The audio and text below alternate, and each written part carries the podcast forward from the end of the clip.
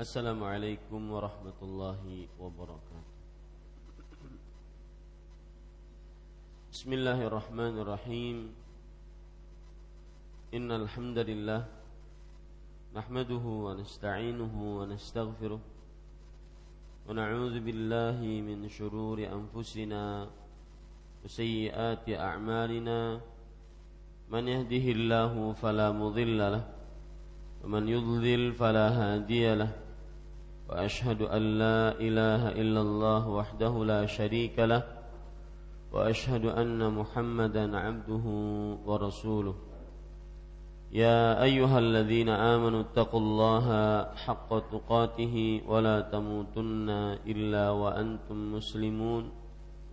يا أيها الناس اتقوا ربكم الذي خلقكم من نفس واحدة وخلق منها زوجها وبث منهما رجالا كثيرا ونساء واتقوا الله الذي تساءلون به والأرحام إن الله كان عليكم رقيبا. يا أيها الذين آمنوا اتقوا الله وقولوا قولا سديدا يصلح لكم أعمالكم ويغفر لكم ذنوبكم ومن يطع الله ورسوله فقد فاز فوزا عظيما. أما بعد فإن أصدق الحديث كتاب الله وأحسن الهدي هدي محمد صلى الله عليه وعلى آله وسلم وشر الأمور محدثاتها وكل محدثة بدعة وكل بدعة ضلالة wa kulla dhalalatin finnar Alhamdulillah kita bersyukur pada Allah Subhanahu wa taala pada pagi Sabtu 13 Rajab 1436 Hijriah di Masjid Imam Syafi'i Banjarmasin Kalimantan Selatan. Kita kembali duduk bersama dalam kajian rutin yaitu As-Sirah An-Nabawiyah Salawat dan salam semoga selalu Allah berikan kepada Nabi kita Muhammad Sallallahu alaihi wa ala alihi wasallam Pada keluarga beliau Para sahabat Serta orang-orang yang mengikuti beliau Sampai hari kiamat kelak. Dengan nama-nama Allah yang husna Dan sifat-sifat yang ulia Saya berdoa Allahumma inna nas'aluka al-huda Wa-tuqa wal-afaf wal-ghina Wahai Allah, sesungguhnya kami memohon kepada Engkau petunjuk sifat kesucian dari meminta-minta ketakwaan dan juga kekayaan. Amin ya rabbal alamin. Bapak Ibu, saudara-saudari yang dimuliakan oleh Allah Subhanahu wa taala, pada pertemuan sebelumnya kita membaca atau mempelajari sejarah Nabi yang berkaitan bahwa Nabi Muhammad Shallallahu Alaihi Wasallam beliau mendapatkan wahyu dari Allah Subhanahu Wa Taala untuk pertama kalinya, kemudian beliau setelah itu pulang ke rumah. Dan ketika pulang ke rumah tersebut maka Khadijah radhiyallahu anha pun menenangkan Rasulullah sallallahu alaihi wa ala alihi wasallam. Kemudian beliau membawa kepada Waraqah bin Naufal radhiyallahu an. Dan waktu itu Waraqah bin Naufal mengatakan lam ya'ti rajulun qattu bimithli ma ji'ta bihi illa 'udi dalam hadis riwayat Bukhari tidak pernah seseorang datang seperti yang engkau bawa melainkan akan dimusuhi. Melainkan akan dimusuhi. Dalam riwayat yang lain lam ya'ti rajulun bima ji'ta illa udhi. Artinya tidak pernah seseorang datang dengan membawa apa yang kamu bawa melainkan akan disakiti. Dari sini kita ambil pelajaran bahwa seorang yang berdakwah mengajak kepada agama Allah Subhanahu wa taala dan siapa saja yang berkecimpung dalam dunia dakwah maka dia akan disakiti ataupun dia akan dimusuhi dan itu merupakan sunnatullahi fil qaum itu adalah sudah ketetapan Allah Subhanahu wa taala di dalam alam semesta ini siapa saja yang membawa ajaran yang dibawa oleh Rasul Shallallahu Alaihi Wasallam maka pasti akan dimusuhi dan akan disakiti. Sebagaimana firman Allah Subhanahu wa taala dalam surat Al-Furqan ayat 31. Allah berfirman, "Wa kadzalika ja'alna likulli nabiyyin aduwan minal mujrimin wa kafa bi rabbika hadiyan wa nasira."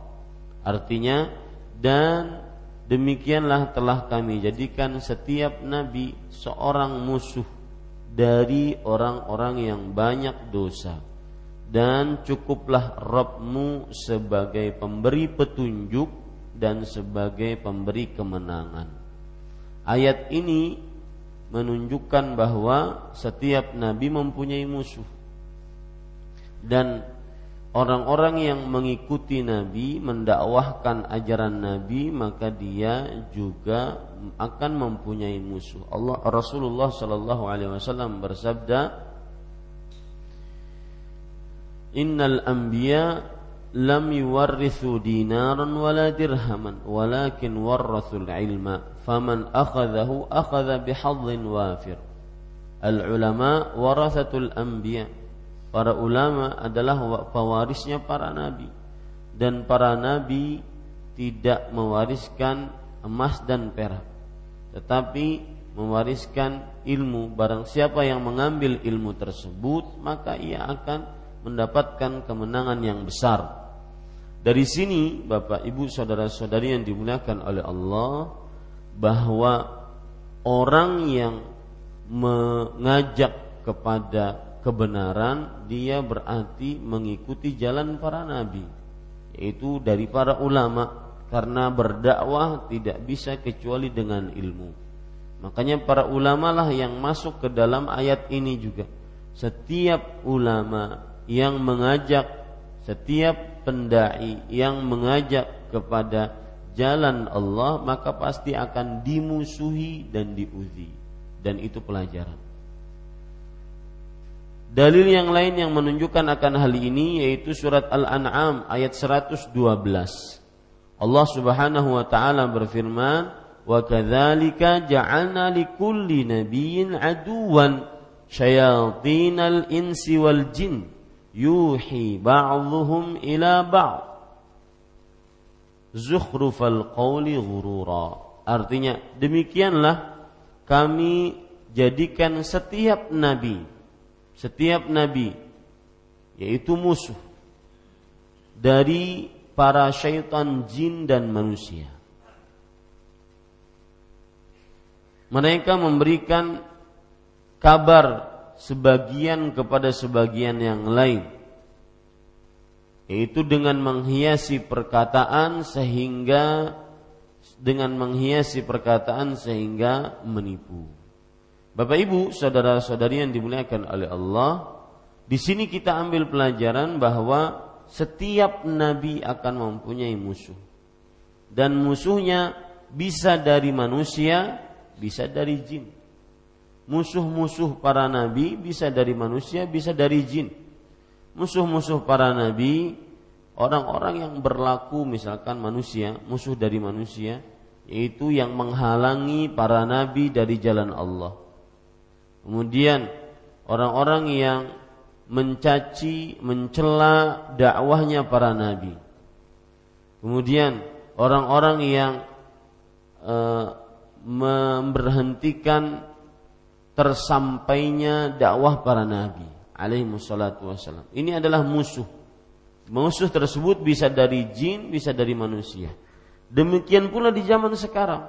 Seorang dai harus sabar Makanya Syekhul Islam Ibnu Taimiyah rahimahullah taala berkata dalam kitab Majmu'ul Fatawa beliau mengatakan wala budda aidan an yakuna haliman saburan 'alal adza fa innahu la budda an yahsula lahu.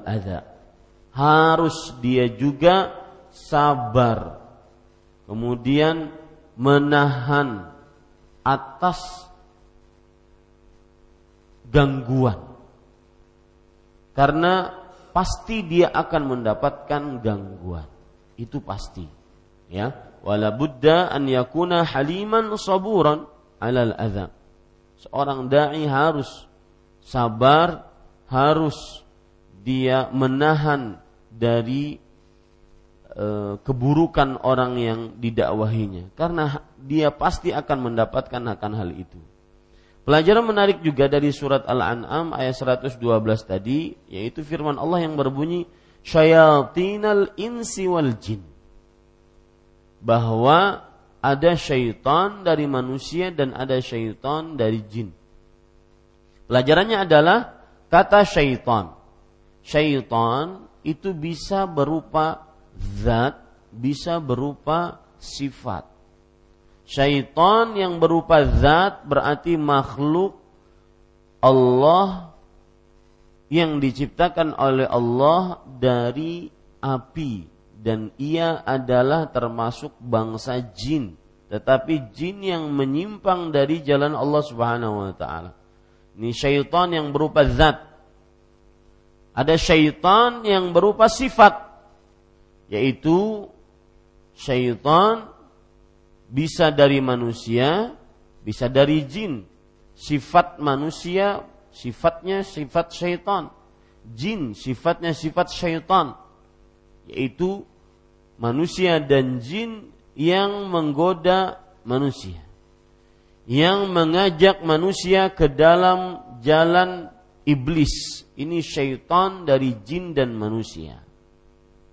Ya ini pelajaran menarik. Jadi syaitan itu kata syaitan bisa bermakna zat bisa bermakna sifat. Ja zat berarti adalah makhluk dari bangsa jin yang diciptakan dari api. Wa khuliqal janu min marijin min nar dan diciptakan jin dari gejolak api. Ada syaitan yang berupa sifat yaitu yang dimiliki oleh manusia dan jin.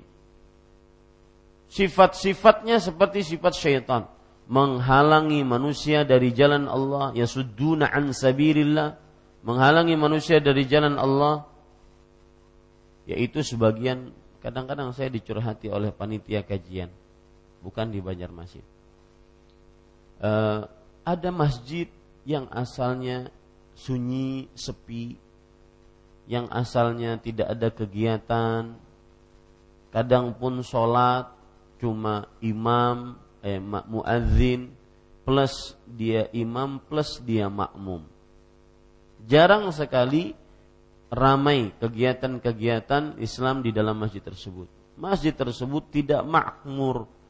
Lalu ada orang-orang yang berinisiatif untuk memakmurkan masjid. Akhirnya masjid makmur. Akhirnya masjidnya eh, mendap, eh, disolati berjamaah di dalamnya. Kegiatan-kegiatan kajian Islam ramai. Pengunjungnya pun ramai, jamaahnya ramai banyak yang mendapatkan manfaat. Keluarga mendapatkan manfaat, anak istri mendapatkan manfaat, keluarga yang mungkin di awal perceraian, di ambang perceraian, kemudian gara-gara mengikuti kajian akhirnya rukun kembali dan semisal. Orang banyak yang bertobat, kriminal menjadi kurang. Maka kemudian diisukan dengan isu macam-macam Wahabi, isu ISIS, isu macam-macam.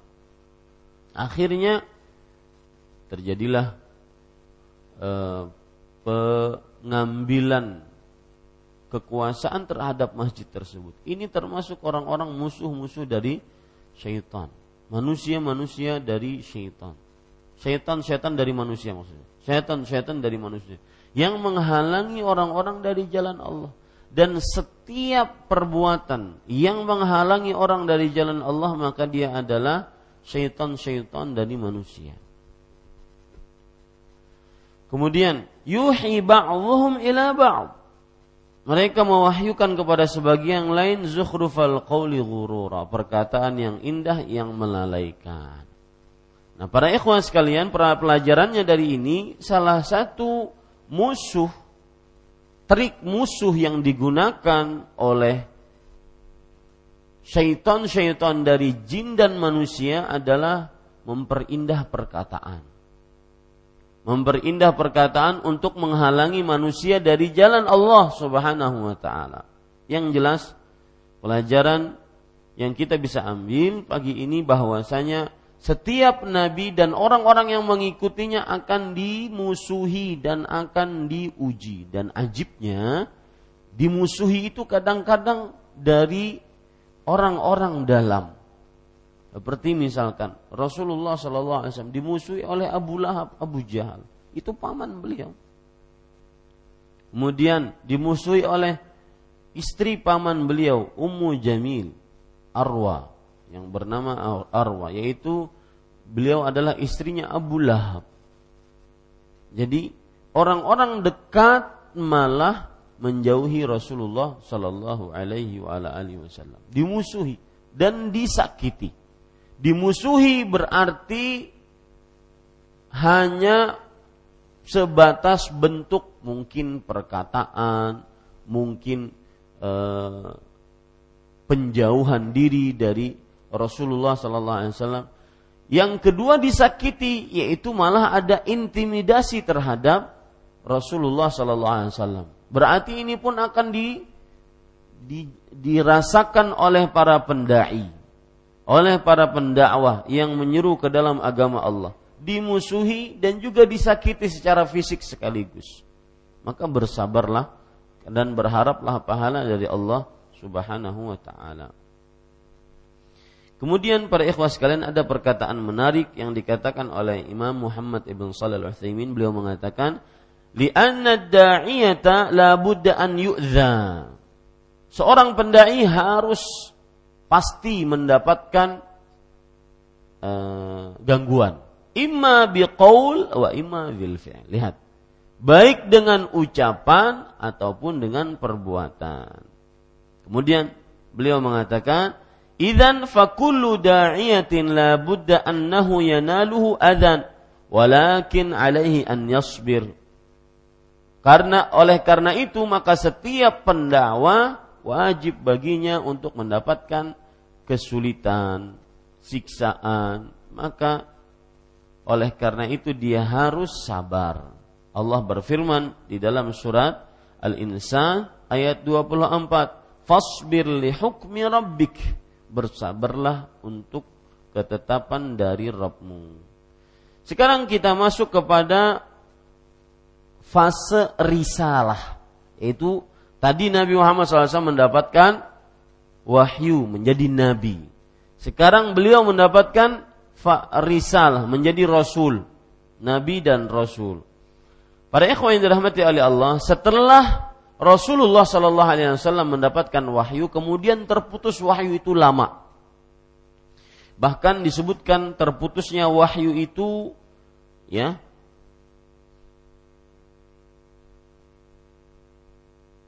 sangat lama sehingga Rasulullah Shallallahu Alaihi Wasallam beliau takut bahwa yang datang tersebut bukanlah malaikat yang menyampaikan wahyu kepada beliau, akan tetapi syaitan. Ya, akan tetapi syaitan. Jadi terputus wahyu itu sangat lama. Lalu Jabir bin Abdullah radhiyallahu anhu Al-Ansari bercerita tentang terputusnya wahyu setelah terputusnya wahyu maka bainama ana amshi id sami'tu sautan minas sama' farafa'tu basari. Fa idzal malaku alladhi ja'ani bihira jalisun ala kursiyin bainas sama'i wal ard. Fara'ibtu minhu faraja'tu faqultu zammiluni fa anzalallahu ta'ala Ya ayyuhal المدثر قم fa'anzir وربك فكبر fakabbir فطهر fatahhir war fahjur. Ya. Fahama fahumiyal wahyu. Artinya Jabir bin Abdullah radhiyallahu anhu bercerita Rasulullah shallallahu alaihi wa wasallam bersabda, "Ketika aku berjalan, kemudian aku mendengar dari langit sebuah suara. Maka aku lihat ke langit. Aku aku eh, apa namanya? Angkat kepalaku ke langit. Ternyata ada malaikat Dialah malaikat yang mendatangiku di gua Hira. Duduk di atas kursi antara langit dan bumi. Duduk di atas kursi antara langit dan bumi. Jadi besarnya kursi, tersebut menutupi antara langit dan bumi. Subhanallah. Ya. Fara'ibtu minhu, maka aku sangat takut darinya. Lalu aku pulang dan aku berkata, selimuti aku, selimuti aku. Maka turunlah firman Allah Subhanahu wa taala yaitu ya ayyuhal muddathir kum fa'anzir wa rabbaka fakabbir wa thiyabaka fatahhir wa rujza fahjur. Wahai orang yang berselimut bangunlah dan berilah peringatan. Dan agungkanlah Rabbmu dan bersihkanlah pakaianmu dan ar-rujza fahjur. Artinya jauhilah yang menyakitimu. Ini surat Al-Mudathir ayat 1 sampai 5. Makanya para ulama mengatakan bahwa Nabi Muhammad sallallahu alaihi wasallam nubbi'a bi iqra wa ursila bil mudathir. Para ulama mengatakan Nabi Muhammad SAW diangkat menjadi nabi dengan surat Al-Alaq dan diangkat menjadi rasul dengan surat Al-Muddathir. Ya, ini pelajaran. Nabi Muhammad SAW diangkat menjadi nabi dengan surat Al-Alaq. Iqra. Bismi rabbikal ladzi khalaq. Khalaqal insana min 'alaq. Iqra wa rabbukal akram alladzi 'allama bil qalam 'allama al insana ma lam ya'lam kemudian yang kedua yaitu beliau diberikan wahyu untuk menjadi rasul dengan apa? Dengan surat Al-Muddathir. Di sini sebagian ulama menafsiri perbedaan nabi dan rasul adalah kalau nabi seorang lelaki yang diberikan wahyu oleh Allah diberikan wahyu oleh Allah dan tidak diperintahkan untuk menyampaikan dakwahnya. Tetapi Rasul orang yang diberikan wahyu oleh Allah dan diperintahkan untuk menyampaikan dakwahnya. Tapi eh, pendapat ini kurang kuat. Pendapat ini kurang kuat. Kenapa mereka berpendapat bahwa Nabi eh, Rasul adalah yang diperintahkan untuk menyampaikan wahyu? Karena lihat surat Al-Mudathir ini. Kum fa'anzir. Berdirilah dan berilah peringatan. Ketika Nabi tidak. Ya, ketika menjadi Nabi tidak disebutkan itu. Nah, maka itu menurut sebagian para ulama bedanya antara Nabi dan Rasul. Tapi ada yang lebih kuat Bedanya antara nabi dan rasul yaitu bahwa nabi laki-laki yang diberi wahyu dan diperintahkan untuk menyampaikan kepada kaum yang tidak menentangnya. Adapun rasul laki-laki yang diberi wahyu dan diperintahkan untuk menyampaikan kepada kaum yang menentangnya. Ini perbedaan Nabi dan Rasul yang terlihat dan yang lebih kuat pendapat dari pendapat para ulama. Wallahu alam. Tapi para ikhwah yang dirahmati oleh Allah, begitulah cerita tentang wahyu datang kembali. Ya, wahyu datang kembali.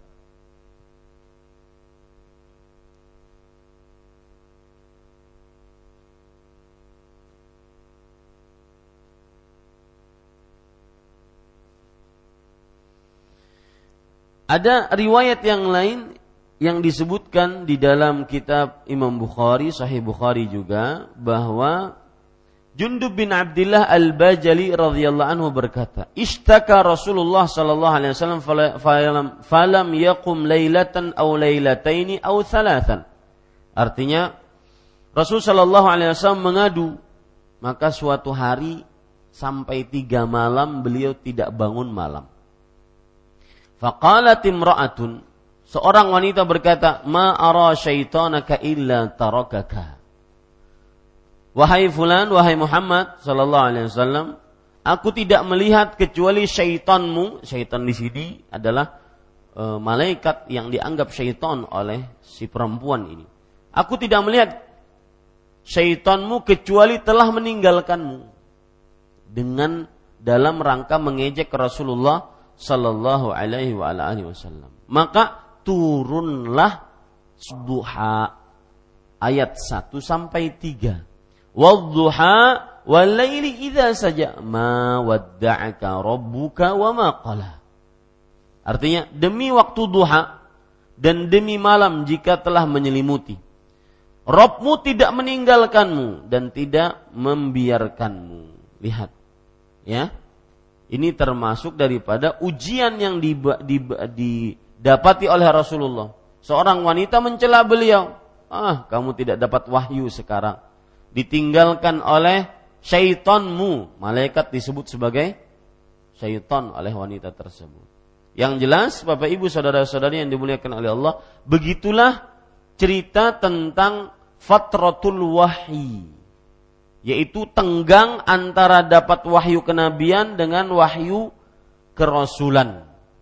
Berarti ketika wahyu kerasulan beliau mendapatkan surat Al-Muddathir dan surat Ad-Duha. Apa pelajaran yang kita bisa ambil dari hadis ini? Sebelum pelajaran eh ya, apa pelajaran yang kita bisa ambil dari cerita ini? Yang pertama, para ikhwan yang dirahmati oleh Allah Subhanahu wa taala termasuk dari tujuan ter jadinya tenggang waktu antara wahyu kenabian dan kerasulan adalah agar hilang rasa takut dari diri Rasulullah ketika mendapatkan wahyu yang pertama. Ya. Kalau ada yang bertanya, kenapa ada masa tenggang antara wahyu kenabian dengan wahyu kerasulan?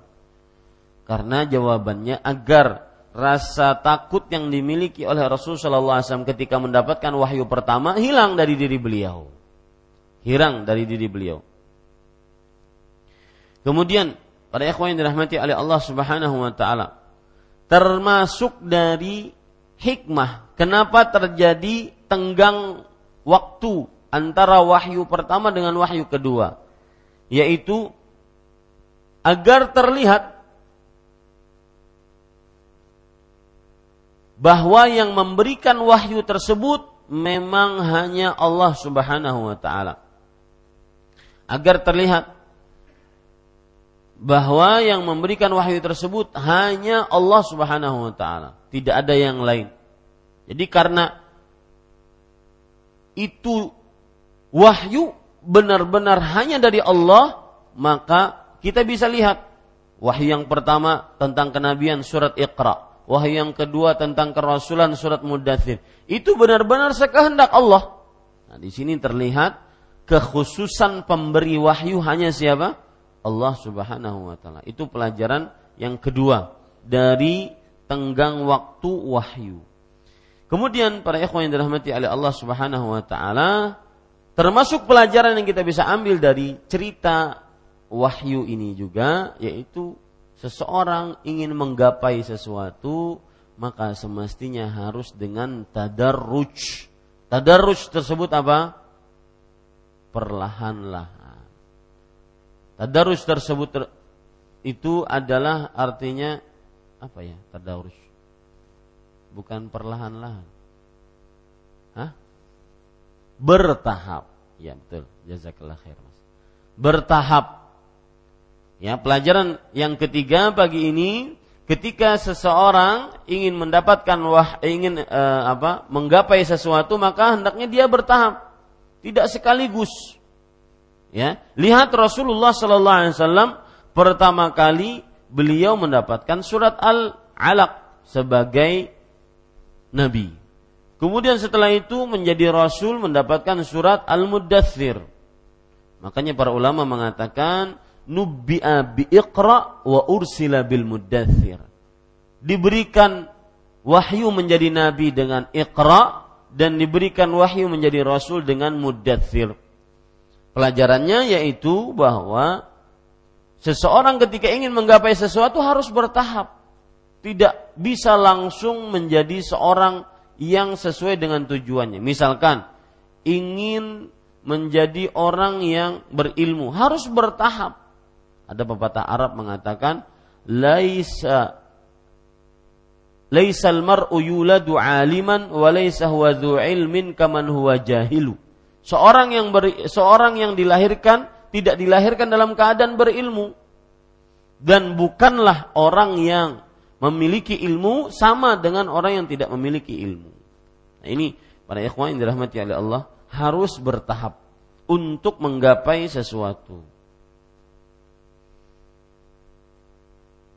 Lihat Rasulullah ya, bertahapnya Rasulullah. Pertama kali yang beliau lakukan sebelum mendapatkan wahyu apa? Hah? Bertahanus di mana?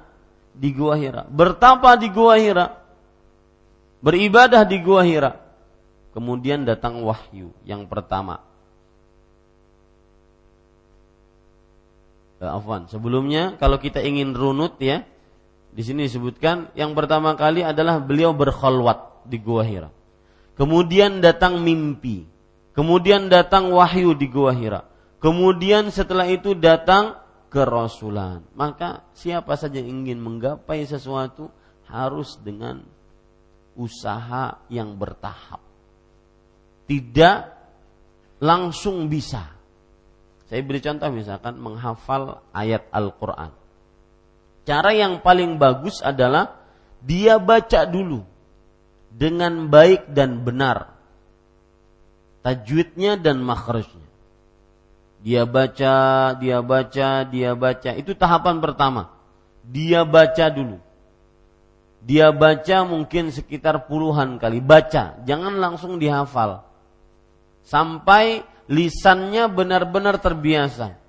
Matanya benar-benar sudah hafal apa yang ada di dalam ayat Al-Quran tersebut. Baru setelah itu dia mencoba menghafal. Baru setelah itu dia hafal. Itu yang paling benar. Maka harus bertadarus. Allah Subhanahu wa taala ketika mengharamkan khamar, yang merupakan kebiasaan orang-orang Arab jahiliyah minum khamr bagaikan minum teh kalau di zaman kita sekarang. Ya, habis makan nasi kuning teh. Ini khamr mereka. Hmm, si hendak nasi kuning binanya. Habis makan ini teh. Habis makan ini teh. Seperti itu. Sama orang-orang Arab jahiliyah. Nah, karena itu sudah menjadi tabiat mereka, maka ketika dirubah harus dengan tahapan. Tahapannya apa yang pertama kali dilakukan oleh Allah Subhanahu wa taala? Mengatakan khamar tersebut apa? Hah? Allah Subhanahu wa taala berfirman, "Ya ayyuhalladzina amanu la taqrabus salata wa antum sukara hatta ta'lamu ma taqulun." Wahai orang-orang yang beriman, janganlah kalian mendekati salat dalam keadaan kalian mabuk sampai kalian sadar apa yang kalian ucapkan. Tahapan yang kedua apa? Hah? Sedikit manfaatnya. Allah Subhanahu wa taala berfirman, "Ya ayyuhalladzina amanu innamal khamru wal maisir wal ansab" eh, afan, itu yang ketiga. Yas'alunaka 'anil khamri wal maisir. Qul fihima ithmun kabir wa manafi'un linnas wa ismuhuma akbaru min naf'ihima. Ya, ayat yang pertama wa antum sukara. Allah Subhanahu wa taala berfirman dalam surah An-Nisa ayat 43. Ini tahapan pengharaman khomer. Surah An-Nisa ayat 43. Wahai orang yang beriman, janganlah kalian mendekati sholat dalam keadaan kalian mabuk. Sampai kalian sadar apa yang kalian ucapkan. Kemudian yang kedua yaitu tentang khamar. Tahapan yang kedua surat Al-Baqarah ayat 219. Yaitu yas'alunaka 'anil khamri wal maisir. Mereka bertanya kepada engkau tentang khamar dan juga judi. Qul fihima ithmun kabir wa manafi'ul linnas wa ismuhuma akbaru min naf'ihima. Katakan di dalam keduanya khamr dan judi tersebut dosa besar dan ada beberapa manfaat bagi manusia. Dan dosa keduanya lebih besar daripada manfaatnya. Tahapan yang ketiga baru pengharaman. Surat Al-Maidah ayat 90. Allah berfirman, Ya ayyuhalladzina amanu innamal khamru wal maisir wa ansab wal azlam rijsun min amali syaitan fajtanibuh la'allakum tuflihun. Artinya, wahai orang yang beriman, sesungguhnya khamar, judi, kemudian berhala-berhala, kemudian menga, menga, mengundi nasib, itu adalah perbuatan buruk dari perbuatan-perbuatan syaitan. Maka jauhilah agar lihat kata jauhilah. Sesudah dua tahapan. Jauhilah agar kalian beruntung. Begitu juga dalam mendidik anak. Harus bertahapan-tahapan. Tidak bisa langsung dia. Ya. Misalkan anak yang kita proyeksikan 10 tahun dia harus hafal sekian juz. Maka dia punya tahapan. Tahapannya misalkan dia harus membaca dulu ya dia menghatamkan Al-Quran dulu dalam umurnya mungkin 5-6 tahun hatam Al-Quran. Baru setelah itu dia mulai menghafal. Menghafal pun mungkin tidak satu surat, lima lembar, enggak. Tapi pelan-pelan. Terus seperti itu. Maka ini pelajaran yang kita bisa ambil dari Rasulullah Sallallahu Alaihi Wasallam mendapatkan fatratul wahyi, ya, mendapatkan tenggang waktu untuk mendapatkan wahyu dari Allah Subhanahu wa taala. Dalam berdakwah juga begitu, harus tahapan-tahapan. Dan tahapan yang paling diprioritaskan itu yang harus dilakukan paling utama. Lihat Rasul Shallallahu Alaihi Wasallam dalam hadis Sahih Bukhari ketika beliau mengutus Muad bin Jabal radhiyallahu an ke negeri Yaman. Beliau mengatakan, Inna ta'ti Innaka taqdumu ala qaumin ahli kitab. Sesungguhnya engkau mendatangi orang-orang ahlu kitab, ahlu kitab. Yahudi Nasrani yang mereka mungkin mengakar keyakinan tersebut. Maka apa tahapan pertama? Falyakun awwala ma tad'uhum ilaihi ibadatullah. Yang pertama kali yang kamu ajak, kamu dakwahkan adalah beribadah hanya kepada Allah. Ini tahapan paling utama. Dan ini yang patut dicontoh tatkala kita berdakwah. Yang paling utama adalah syahadat. Asyhadu an la ilaha illallah wa asyhadu anna Muhammadan Rasulullah. Mengetahui maknanya, konsekuensi-konsekuensinya. Baru setelah itu faida arafullah fa akhbirhum annahu qad faradha alaihim khamsa salawatin fi yaumihim wa lailatihim. Jika mereka telah mengenal Allah, telah bersyahadat, telah tahu hak-hak Allah, maka beritahukan Allah mewajibkan. Karena ketika Allah mewajibkan, setelah dia mengetahui hak-hak Allah, akan mudah dia terima kewajiban Allah tersebut. Kewajiban dari Allah tersebut.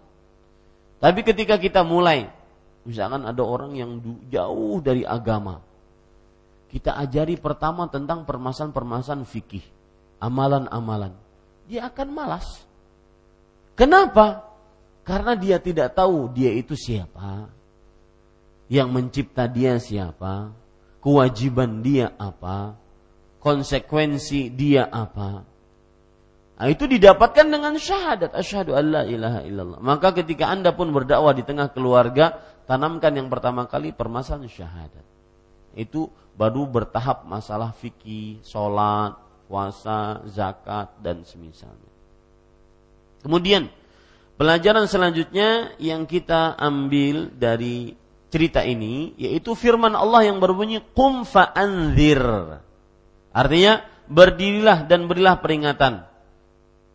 Para ikhwan yang dirahmati oleh Allah Subhanahu wa taala, Nabi Muhammad sallallahu alaihi wasallam hampir lebih dari 20 tahun beliau berdakwah. Ya. Ini menunjukkan ketika Rasul sallallahu alaihi wasallam ber, ber, eh, ketika Allah me, berfirman kepada Rasul SAW, "Qum fa'anzir." Berdirilah dan berilah peringatan, berdakwalah. Ini dilakukan oleh Rasulullah selama lebih dari 20 tahun, 23 tahun. 13 tahun di Mekah, 10 tahun di Madinah. Beliau berdakwah kepada Allah Subhanahu wa taala. Ya, beliau berdakwah kepada Allah Subhanahu wa taala. Coba perhatikan Nabi Muhammad SAW berdakwah sekitar 20 tahun lebih. Dan perkara ini bukan khusus untuk Rasul Shallallahu Alaihi Wasallam saja. Artinya perkara berdakwah juga dimiliki oleh ulama-ulama sepeninggal Rasul SAW yang mengambil bagian besar dari warisan Rasulullah SAW. Maka para ulama menjelaskan surat Iqra itu untuk Muhammad sallallahu alaihi wasallam dan untuk umatnya. Surat Iqra untuk Nabi Muhammad sallallahu alaihi wasallam dan untuk umatnya. Sebagaimana ketika Allah berfirman dalam surat Al-Muddathir, "Wa rabbaka fakabbir wa thiyabaka fatahhir wa rujza fahjur." Yaitu agungkanlah Rabbmu, sucikanlah pakaianmu dan ar-rujza fahjur. Jauhilah kemaksiatan. Ini bukan khusus bagi Nabi Muhammad sallallahu alaihi wasallam saja. Kemudian juga ketika Allah berfirman, "Qul fa'anzir", maka itu bukan khusus bagi Nabi Muhammad sallallahu alaihi wasallam saja, tetapi juga bagi umatnya. Apa yang Ustaz maksud dari tadi Ustaz?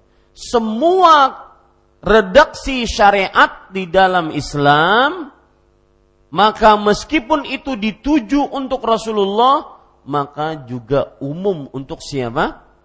Untuk umatnya. Itu pelajarannya. Ya. Ketika Allah berfirman, "Kum fa'anzir."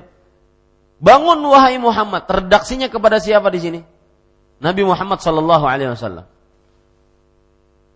Maka meskipun redaksinya kepada Rasul wasallam, tetapi juga bisa dan juga ditujukan kepada umat Nabi Muhammad sallallahu alaihi wa ala alihi wasallam.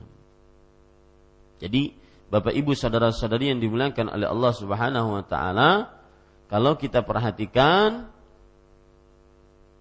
semua redaksi syariat yang ditujukan kepada Rasulullah itu juga umum untuk umatnya. Itu pelajarannya. Kecuali yang di khususkan oleh Allah Subhanahu wa taala. Kalau boleh saya runut, di sini disebutkan dalam buku saya, kalau boleh saya runut bagaimana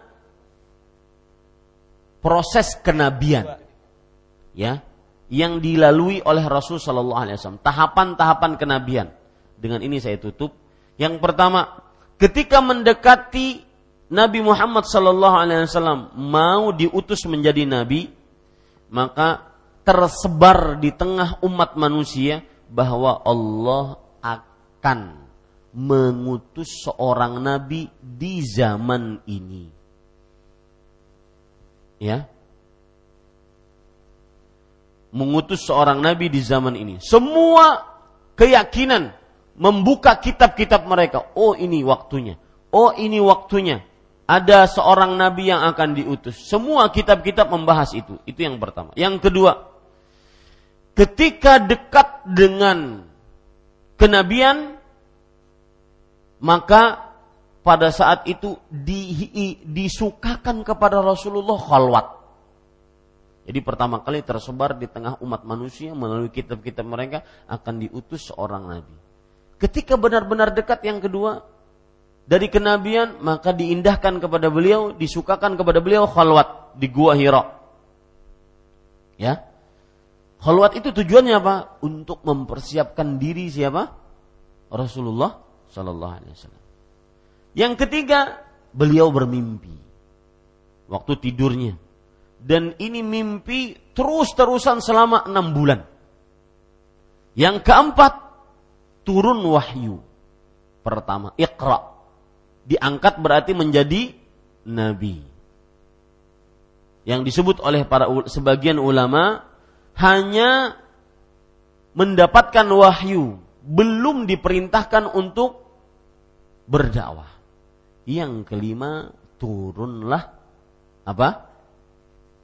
Turunlah wahyu yang diperintahkan untuk menjadi rasul yaitu diperintahkan untuk mendakwahkan kepada umatnya. Nah, itu lima tahapan dari Nabi Muhammad Wasallam mendapatkan wahyu sampai beliau menjadi seorang rasul.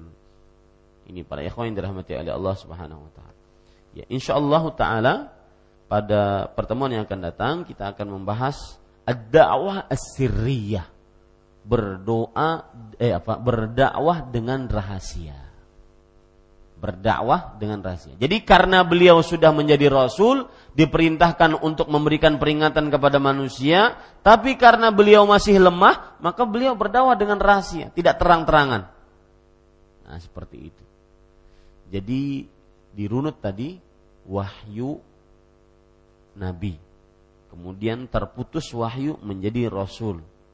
Kemudian setelah itu diperintahkan untuk berdakwah. Berdakwahnya dengan apa? Rahasia. Insya Allah Taala kita akan sambung pada kesempatan yang lain. Mudah-mudahan bermanfaat. Apa yang baiknya dari Allah Subhanahu Wa Taala, apa yang buruk itu dari saya pribadi. Wa sallallahu Nabi Muhammad walhamdulillahi rabbil alamin. Kalau ditanya, Ustadz baca buku apa? Saya membaca buku namanya Fiqhus Sirah, Fikih Sirah yang ditulis oleh Syekh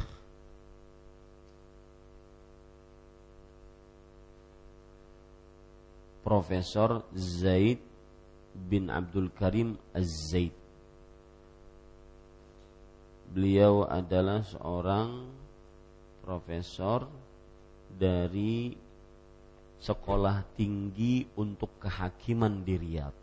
Dan ini buku atas saran dari Al Ustadz Al Fadil Firanda hafizahullah taala. Karena buku ini menarik dari sisi sirah yaitu tadi pelajaran-pelajaran yang Bapak-bapak ambil.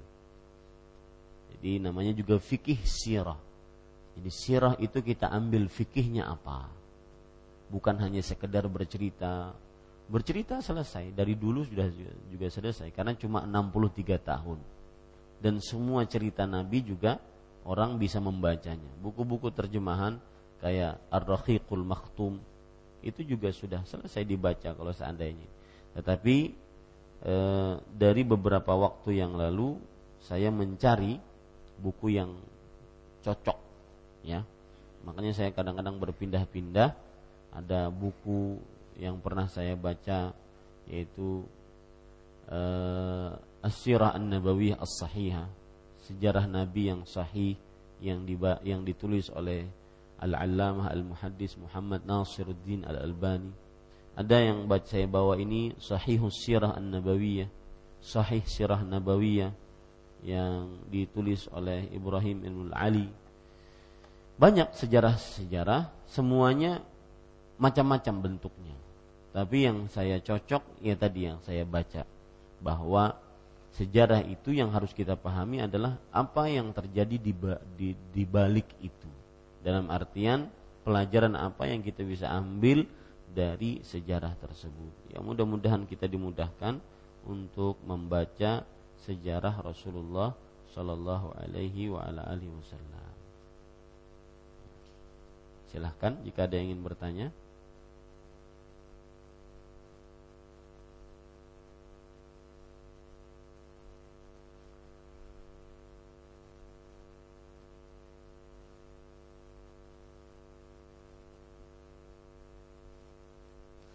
Ya, kalau tidak ada yang bertanya maka saya cukupkan wa sallallahu nabi Muhammad walhamdulillahi rabbil alamin. Subhanakallah bihamdik asyhadu an la ilaha illa anta astaghfiruka wa atubu ilaik. Wassalamualaikum warahmatullahi wabarakatuh.